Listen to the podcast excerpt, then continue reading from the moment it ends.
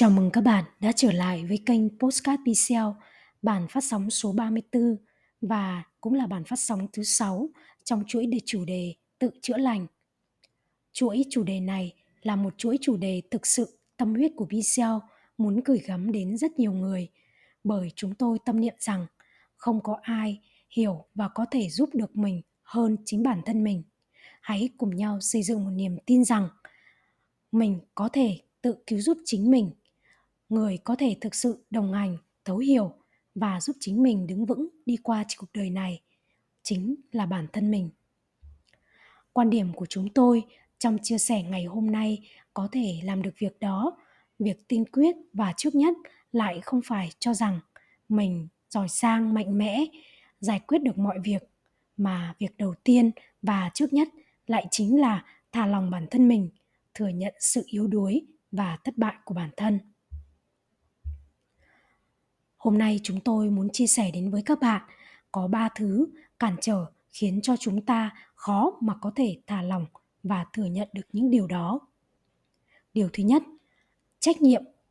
mà bản thân chúng ta gánh vác trên đôi vai của mình. Trách nhiệm đối với gia đình, trách nhiệm đối với công việc và xã hội buộc chúng ta cứ gồng mình lên chống đỡ,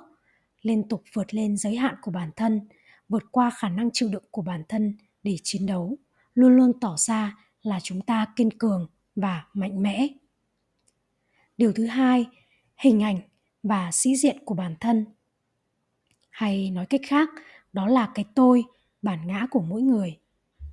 Không ai muốn mình suốt ngày than khóc, ỉ ôi, nói năng làm nhảm và than vãn mãi câu chuyện buồn đau. Không một ai muốn hình ảnh của mình trở nên xấu xí, gai góc và nhăm nhở trước mặt mọi người và nhất là không có một ai muốn người khác thấy được cái góc đen tối, ích kỷ và xấu xa của bản thân mình, đặc biệt khi là sự xấu xa ấy chỉ là ý nghĩ. Môi trường sống của chúng ta cổ vũ và tán dương rất nhiều, cái đẹp, cái tốt, nhưng cũng vô tình làm cho những cái xấu, cái chưa tốt bị o bế, bị che lấp, bị giấu giếm bởi cảm giác thiếu an toàn, lo sợ, bị chỉ trích bị trừng phạt hay bị kẻ lạnh, vân vân. Và chúng ta cứ thắc mắc làm sao chúng ta cứ phải ép bản thân mình liên tục phải trở nên mạnh mẽ, can trường và giỏi sang, vượt qua được mọi khó khăn, vượt qua mọi khổ sở, vượt qua mọi nỗi đau trước mặt mọi người. Làm sao mà sự tán dương lại chỉ dành cho những người kiên cường, không biểu lộ sự khổ đau ra bên ngoài? Và vì sao có quá nhiều cái sự cổ vũ tán dương dành cho cái sự không suy sụp cho dù chỉ là một lần. Và điều thứ ba, đó là ấn định cái suy nghĩ rằng không một ai có thể hiểu và giúp đỡ được mình.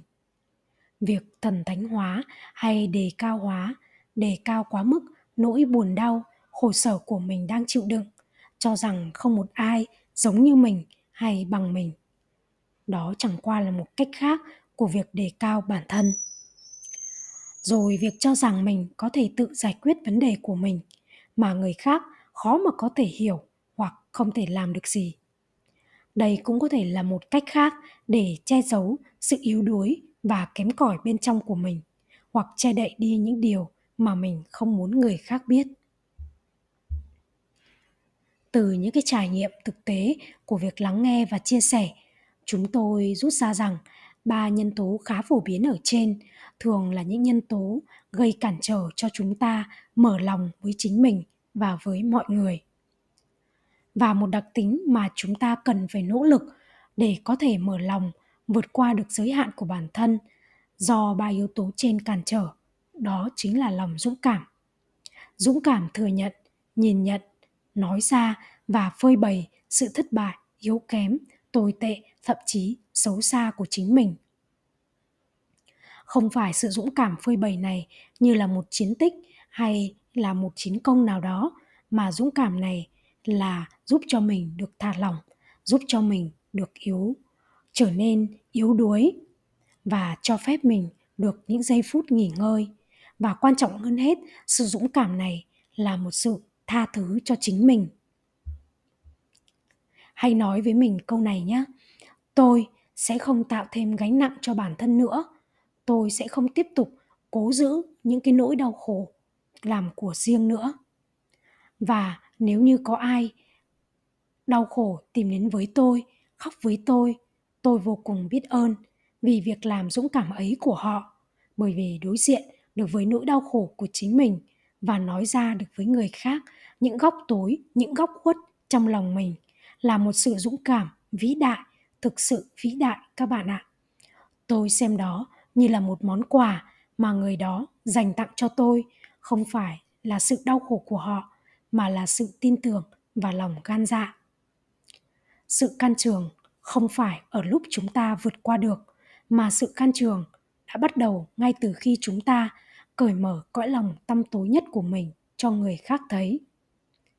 Bạn đã sẵn sàng bước vào cõi tâm tối ấy của mình tôi tin tưởng bạn đã sẵn sàng cảm ơn bạn vì sự tin tưởng và đồng hành hẹn gặp lại bạn vào buổi phát sóng tối chủ nhật, tuần kế tiếp của Bicel. Chúc bạn ngủ ngon.